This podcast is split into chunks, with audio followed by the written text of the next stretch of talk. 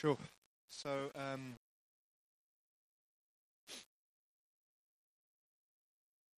so we've had a couple of weeks. Clarence seemed to have broken something open uh, three weeks ago, and I followed on on some of those points. And then Leroy came last week with a, a power word, and I think he did awesome. I really do. I think, where's he, Leroy? Where are you? There he is. I really, there was such a powerful word last week. And he was limited with time, and it was like he, he went in a direction. And as we, as we listened to what he shared, there were doorways on the left and right that we didn't have time to explore. And um, so I felt in the week that um, it was necessary maybe just to revisit a bit of an umbrella perspective over what he shared. Because very powerful, Leroy. And um, no pressure. We didn't record it because the memory stick was full or something. So I've asked him to re record it, and I know he's going to do a great job. So we're just going to wait on that. But I wanted to start. I wanted to start today, and I, I brought in a prop. This is my prop for today. Painting.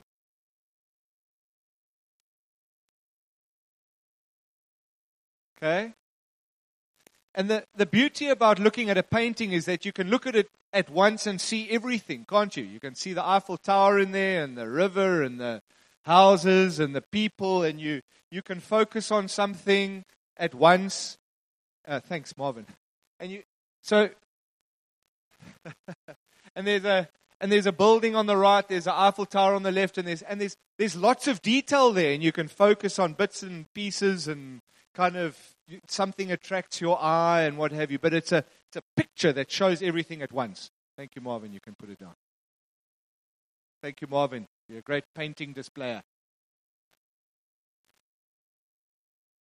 But um, when you stand up here and preach a message, I've got to describe a picture.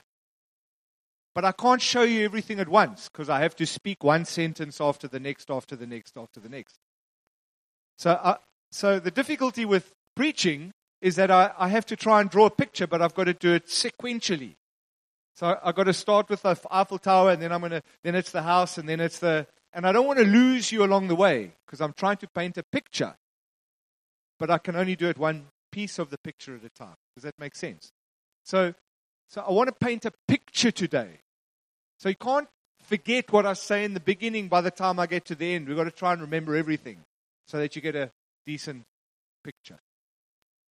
And so I wanted to start number one with this scripture. And it's Romans 10 9, and I'm sure everyone knows it. And it's this it says, If you confess with your mouth Jesus is Lord, and believe in your heart that God raised him from the dead, you will be saved. It's really the fundamental scripture of our faith, isn't it? You confess. And confession is actually two ways. Number one, confession is, I'm not holy and he is. There's a confession of faith there. You confess with your mouth, Lord, you are holy and I'm not, because I'm full of sin. I'm a sinner. And then the second part of that is that you believe where in your heart. What? That he rose from the dead. You see, if Jesus never rose from the dead, then we can take the Bible and we can throw it away. There's no point. Because his resurrection represented overcoming death. And death is the consequence of sin. Jesus never sinned. But he died on a cross to pay the price for sin that actually we should pay. That makes sense. We confess, we believe. You know, when he bled, when he bled blood, when he, when he shed blood in the Garden of Gethsemane, asking the cup to be taken away from him, I don't think it was because of the suffering that he was about to endure. Um, I don't want to undermine the suffering. He was beaten. He had thorns punched into his head. He, had, he was stripped of his clothes, humiliated, and then he had nails driven through his hands and his feet, and he was nailed to a wooden cross, and he was put up in the most humiliating state to die. I don't think that physical pain compared to the pain that came when he said, My God, my God, why have you forsaken me? It's like the Father, once and only once, turned away from the Son because he carried Whose sin? Your sin. My sin on the cross. The Father looked away from him in that moment. And Jesus said, Why have you forsaken me? Because he couldn't look at his son who was carrying our, our in that moment. That separation from the Father is what caused him. He knew that separation was coming. It's what caused him to bleed, to, to shed blood when he was praying. I don't want to be separated from my Father. And in that moment, he was. That's the price that he paid. So that scripture, if you confess with your mouth that he is Lord and believe in your heart that God raised him from the dead, then you will be saved. It's not a 98% guarantee, it's not a 99% guarantee, it's a 100% guarantee. Ask the man on the cross that died next to Jesus.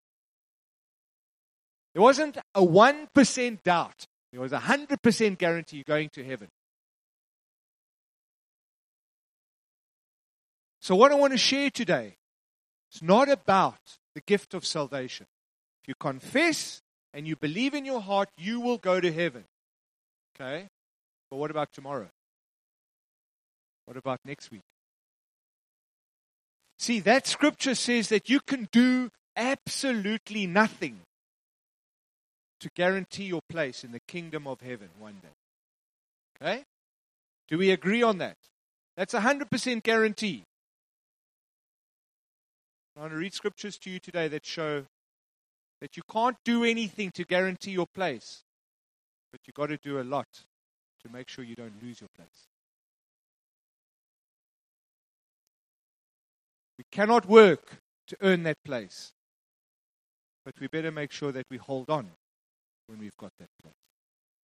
Make sense?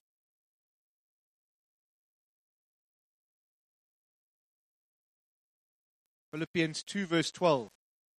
Paul writes, and he says, Therefore, my dear friends, as you have always obeyed, there's something. Have you? You've done. As you've always obeyed, not only in my presence, but now much more in my absence. Continue to work out your salvation with fear and trembling. He's talking to fellow believers. I know Pierre works out. Have you seen his Have you seen his cannons? That, that, that don't happen by accident. That comes from working out. Paul says, continue, continue. In other words, work hard at working out your salvation with fear and trembling. There's an effort required. And then he goes on to say in verse 13, he says, For it is God who, in turn, works in you to will and to act in order to fulfill his good purpose. You see, we don't get to Romans 10 9 and go, I'm saved. Hallelujah. I'm done. Well, unless you're hanging on a cross next to Jesus. But if you're not hanging on the cross next to Jesus, then God has a purpose for you. Philippians 2:13 says, "For it is God who works in you to will and to act in order to fulfill his good purpose for you." So is salvation through works? No. But finding out what God wants for your life takes effort. Something you need to do. 1 Timothy 1, he writes, he's talking to Timothy now, Paul, and he says, Cling, cling. Man, if you're drifting around in the ocean with a, a, a, a buoy or something that's floating, you're going to hold on, aren't you? You know, if you let go, you're going down. He says to Timothy, he says, cling to your faith in Christ and keep your conscience clear. God speaks to us through our conscience. Do you know that? For some people have what? Deliberately violated their consciences. They've deliberately violated what God has said to them, and as a result, their faith has been shipwrecked. So we can't sit on to Romans 10 line and say, I'm saved and it's done. No, no, no, no, no. You've got to cling. There's a, there's a responsibility, there's a requirement, not of earning your salvation, holding on to. And so I wanted to expand a little bit, you know, and, and, and Leroy last week made, made such a powerful, he made such a powerful uh, point. The grip of sexual immorality is almost greater than the grip of addiction to drugs or alcohol.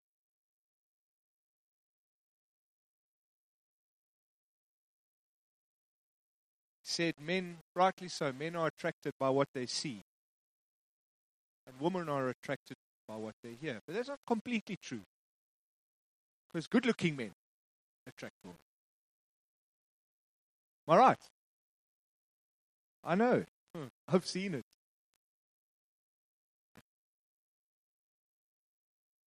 But either sex, men and women, will use both to their advantage. Okay? We joke. Men are from Mars and, well, women are from another planet.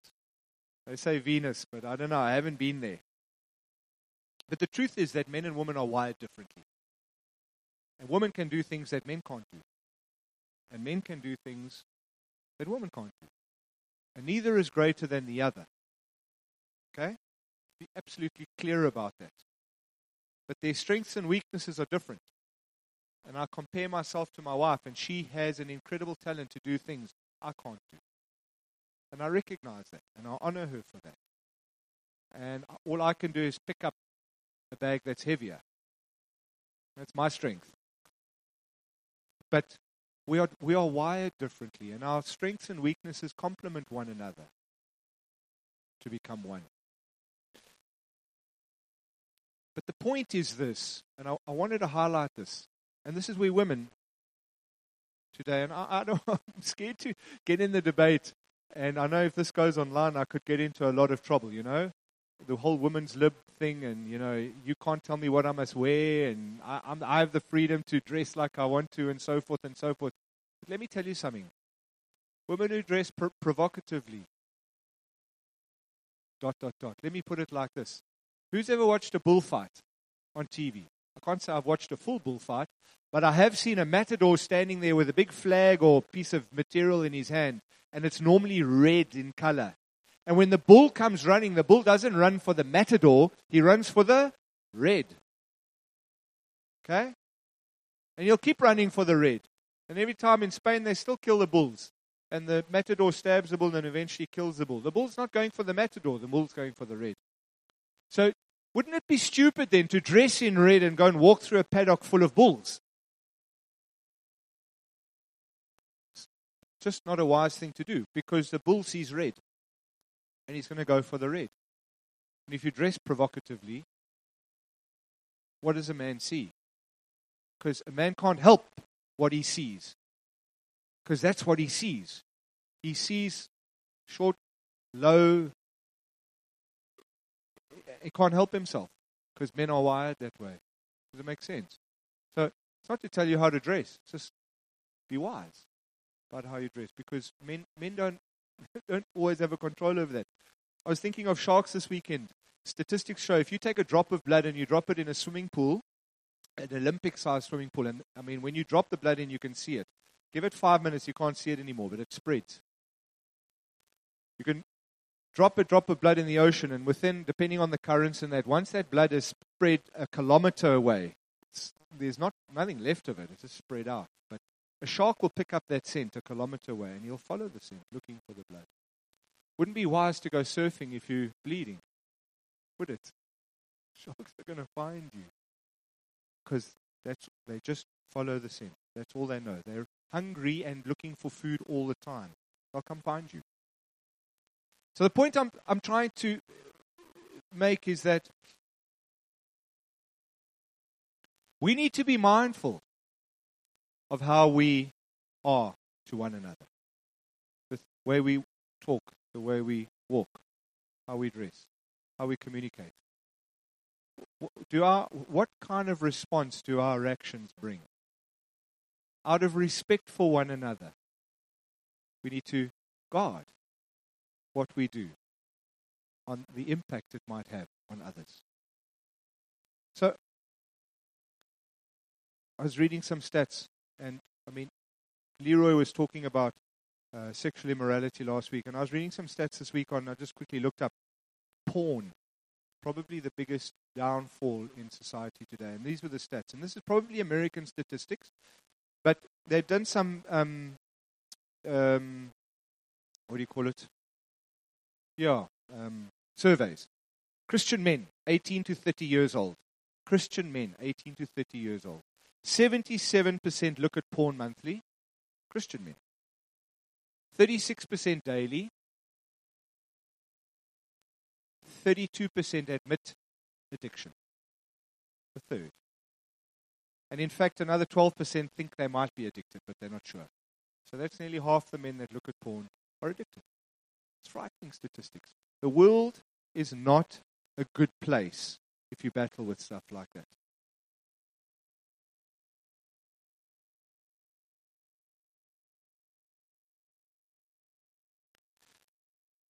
So the focus last week was on that. But you might sit there and go, well, um, that's okay because I'm not stuck in that, so I'm fine. Bypass me, moving on swiftly, I'm okay.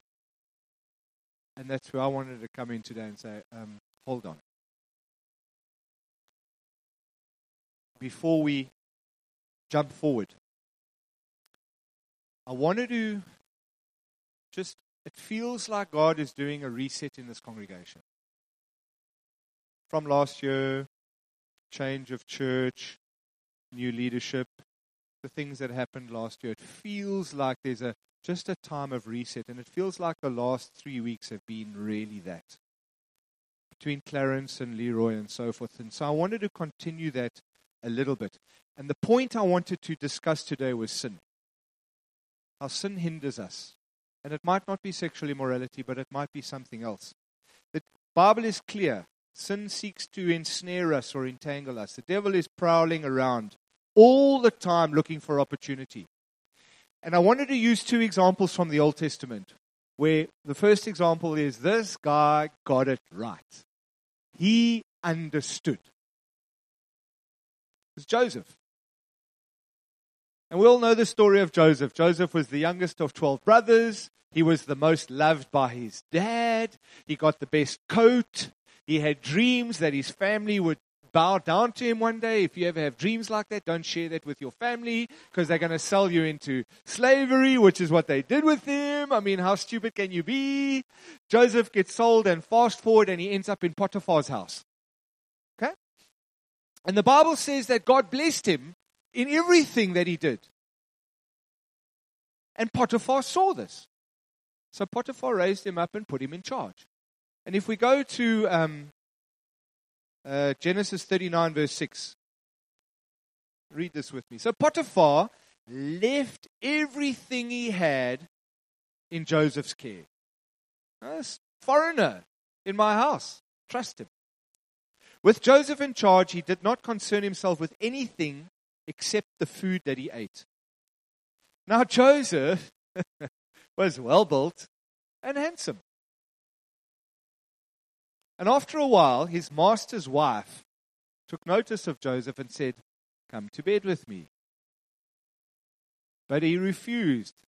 And he said, With me in charge, my master. Now listen to this. It's almost a little bit arrogant, but listen to this. My master does not concern himself with anything in the house. Everything he owns, he's entrusted to my care. No one is greater in this house than I am. It's not arrogance, it's just recognizing who you are. I'm in charge, I'm entrusted, and I'm not going to let him down. Because he says, My master has withheld nothing from me except you, because you're his wife. And then he says, How then could I do such a wicked thing and sin against God? Not sin against you, not sin against my master, not sin against me. How could I do such a wicked thing and sin against God? See, Joseph knew that God would know if he did something. And the interesting thing about the story of Joseph is the Bible has no record of God ever speaking to Joseph. Never. But Joseph knew his place. He sold out for God. He was patient on God. And here he says, How can I do such a wicked thing and sin against God? And the point I wanted to make was where are you? Maybe nobody knows something that's going on in your life, but you know. And I would jolt you today. Does God, if you know, God knows. You can't hide anything from him. So, what we do then is we defend and we justify and we say, well, you know, God dealt severely in those days with people, but today we live under grace. God doesn't make the ground open up anymore and swallow people. He doesn't send plague. Well, he, do, he doesn't do it as often as he did in the Old Testament. He doesn't send plagues. He doesn't send, uh, when David fell, he sent the angel to go and kill 170,000 or something like that. He, do, he, doesn't, he doesn't respond as severely today.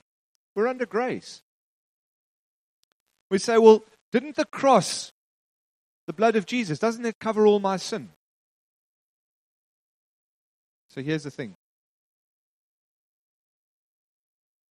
Before Jesus, there was a curtain in the temple that separated the holy place from mankind. Okay? After Jesus, the temple has been replaced by the blood of Jesus. It's the blood of Christ that holds back the wrath of God, actually. God is as wrathful today as he was back then. Don't be fooled. We just prevent it, we protect it from his wrath right now by the blood of Jesus.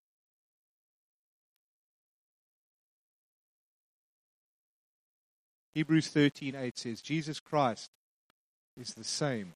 Jesus Christ is God and he's the son of God. It says he's the same yesterday, today and forever. He's the God of the Old Testament and He's the God of the New Testament. He hasn't changed. And so we need to.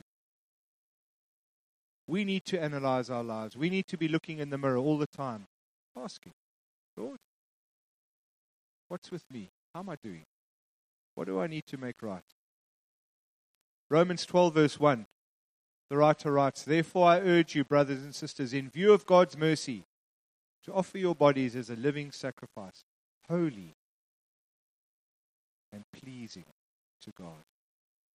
This is your true and proper worship. Holy, to remain holy.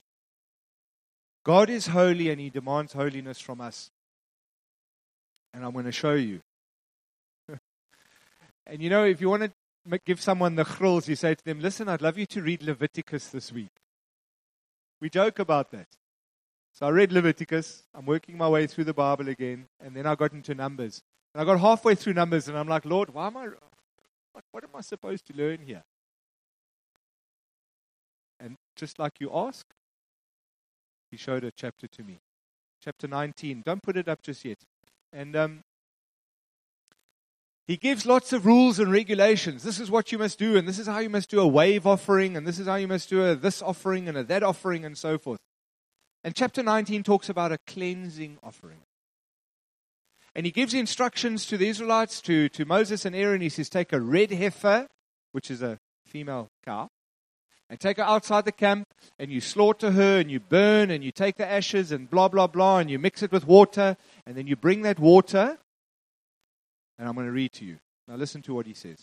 Verse 9. He says, A man who is clean shall gather up the ashes of the heifer and put them in a ceremonially clean place outside the camp. And they are to be kept by the Israelite community for use in the water of cleansing. It is for the purification of sin. Keep that in mind. It's for the purification of sin. Then he goes on to say, God says to him, The man who gathers up the ashes of the heifer must also wash his clothes, and he too will be unclean until evening. Notice the word unclean. So he says for the, it's for the purification of sin. Then he says that guy will be unclean till the evening. This will be a lasting ordinance both for the Israelites and for the foreigners residing among them. And he says, Whoever touches a human corpse will be unclean for seven days. They must purify themselves with the water on the third day and on the seventh day, and then they will be clean. But if they do not purify themselves on the third and the seventh days, they will not be clean. And if they fail to purify themselves after touching a human corpse, they will defile the Lord's tabernacle. They must be cut off from Israel. He's just given instruction for this water to be prepared for the purification of sin. But if you touch a dead body, you'll become unclean. The same thing. Unclean sin. The same thing. In God's eyes, His holy God, He says, You've become unclean.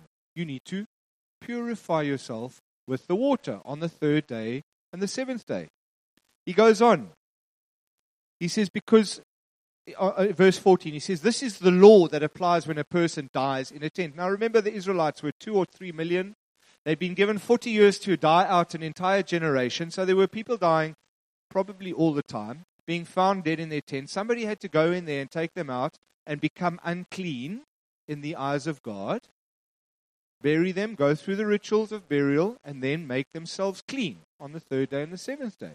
So there's this constant process of you're clean today, oh, tomorrow you're unclean because you buried somebody. Now you go and clean yourself using the water and you clean again. Oh, somebody else dies. And he even goes on to say in verse 16 anyone out in the open who touches someone who's been killed with a sword or someone who's died a natural death or anyone who touches a human bone or a grave will be unclean for seven days. Oh, my hat. It's like you can't move around without getting unclean. Yes, well, that's what sin does to us. It's constantly chasing us. It's constantly looking to ensnare us. They were given this water to cleanse themselves. We don't have the water today. What we have is repentance. Before the blood of Jesus, there was water, there were rituals. After Christ's death and resurrection, we only have the weapon of repentance. To do what? To cleanse us. How often do we cleanse ourselves? As often as we need to. We need to live in this place of repentance. So our lives become a cycle. We clean, and then we become unclean. Why? Because life takes over. Things happen in our lives. What do we do then? We go to Christ, we repent, and we are made clean again. And we keep going through the cycle. We don't stop at Romans 10:9 and say, "Well, I've confessed with my lips and I believe in my heart, so I'm saved, so I'm done." No, no, no, no, no. There's this process of remaining clean. If we look at the parable of the ten virgins that were waiting for the wedding feast to happen, and when the bridegroom finally arrived, five were ready and five weren't. Five were ready, five weren't. Why weren't the other five ready? Well, the Bible doesn't tell us, but we can add on to that. They weren't filled with the Spirit. Maybe they hadn't repented. Maybe they weren't in that place of repentance. And how does that work? Well, it starts with a willing heart, a desire on your part to play your part. I've read this before and I'm going to read it again because this psalm just shouts out to me. 51:16 it says the, the writer writes and he says you Lord God do not delight in sacrifice or I would bring it. You do not even take pleasure in burnt offerings. My sacrifice, O God, is a broken spirit, a broken and contrite heart, which you, God, will not despise. You remember? Well, you would know the story. Israel rebelled many times in the desert. There was a time where God unleashed snakes on them. Remember? And Moses cried out, and God said, Now go make a snake out of bronze and put it in the camp. And everyone who looks at it will be healed and will not die. Well, that snake has been replaced by the cross. We don't look at the snake, we look at the cross. It's everything that's embodied in the cross that saves us. It's Christ taking all our sins to the cross. It's His blood being shed on the cross that washes us free. It's when He's taken off the cross and buried, and three days later He rises and He overcomes death. It's that whole picture that we look at. For what? For healing. When we repent, we look to the cross. Cross is Jesus is our intercessor before God. He's praying for us. When we stand before God one day in judgment, which book are they going to look in? The Lamb's book of life for your name. It's not there. You're going to heaven. Who puts your name there? Jesus. he's, our, he's our bridge between us and the Father. He's our bridge between us and God. He's everything. That's why we highlight the cross so often. And we don't celebrate Jesus dying on a cross. We celebrate that that was the step, first step, before resurrection, that brings us salvation. Brilliant. Thank you, Lord. That sin prowls around. So, what happens? We take our eyes off the cross when we go to work because we have to go to work. And then we get angry. You know, when we sit here and we go, Well, I'm okay because I never murdered anyone. Well, Jesus said, Oh, really? Well, if you're angry at your brother, you deserve the same penalty as the man who murdered someone because you got angry with him. Jesus said, You know, don't commit adultery. The Old Testament, the commandment says, Don't commit adultery. Ah, well, I haven't slept with anyone, but you're adulterating with your eyes. It's, it's the same thing. We just don't know when death is coming, and that's the sad thing. You see, the man on the cross that recognized Jesus, he died, he went to heaven. My partner came down from Joburg for two funerals last weekend. One of them was a friend of his who happened to be working on his farm on a tractor, and he had a mild, he had a heart attack. He fell off the tractor. I think he would have survived, but the tractor rode over him. When is your day? We don't know. We don't know. Can we be holy and pleasing on that day? I, I don't know that we can. But can we stand before the Lord and say, Well, I've made every effort. I recognize my shortcomings. Lord, I've made right for my uncleanness whenever I needed to. That's all that God wants. It's a contrite heart. It says, Lord, I've made every effort. I didn't sit back on my laurels and go, Well, I'm okay because Christ has paid the price for me. No, no, no, no, no. I recognize I'm a human being, a sinful being, making right with the Lord all the time. I'll come to land with a couple of scriptures. Romans 12, verse 2. How do we do this? Well, the Bible tells us. He says, Don't conform to the pattern of this world, but be transformed by the renewing of your mind. And then there's an echo of the scripture I read earlier. Then you'll be able to test and approve what God's will is for you He's good, He's pleasing, and His perfect will. Bear with me as I read out of Colossians. Such an echo. He says, If then you have been raised with Christ, seek the things that are above, where Christ is, seated at the right hand of God. We need to seek those things. Set your mind on things that are above and not on things on earth.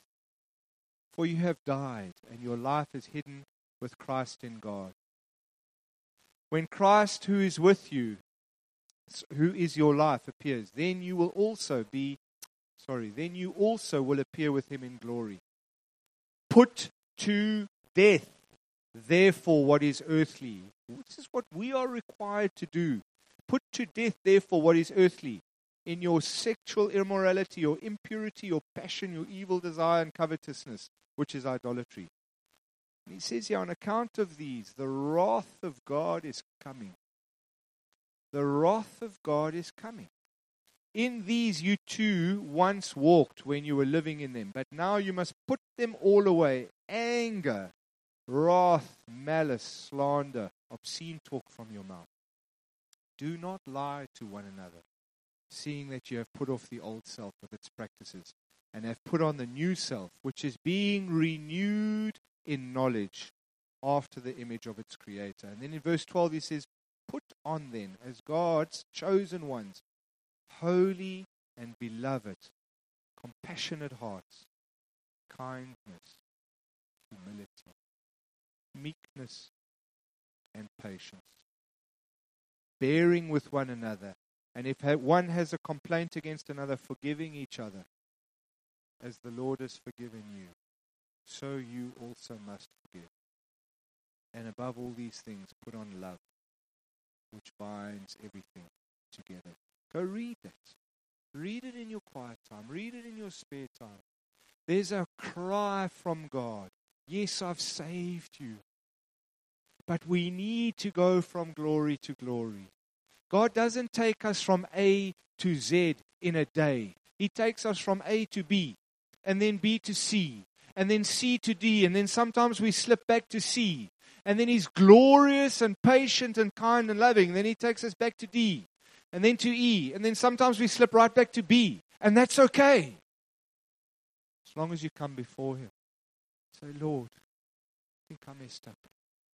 Repentance is two things confession. Lord, I think I messed up. And repentance is turning away.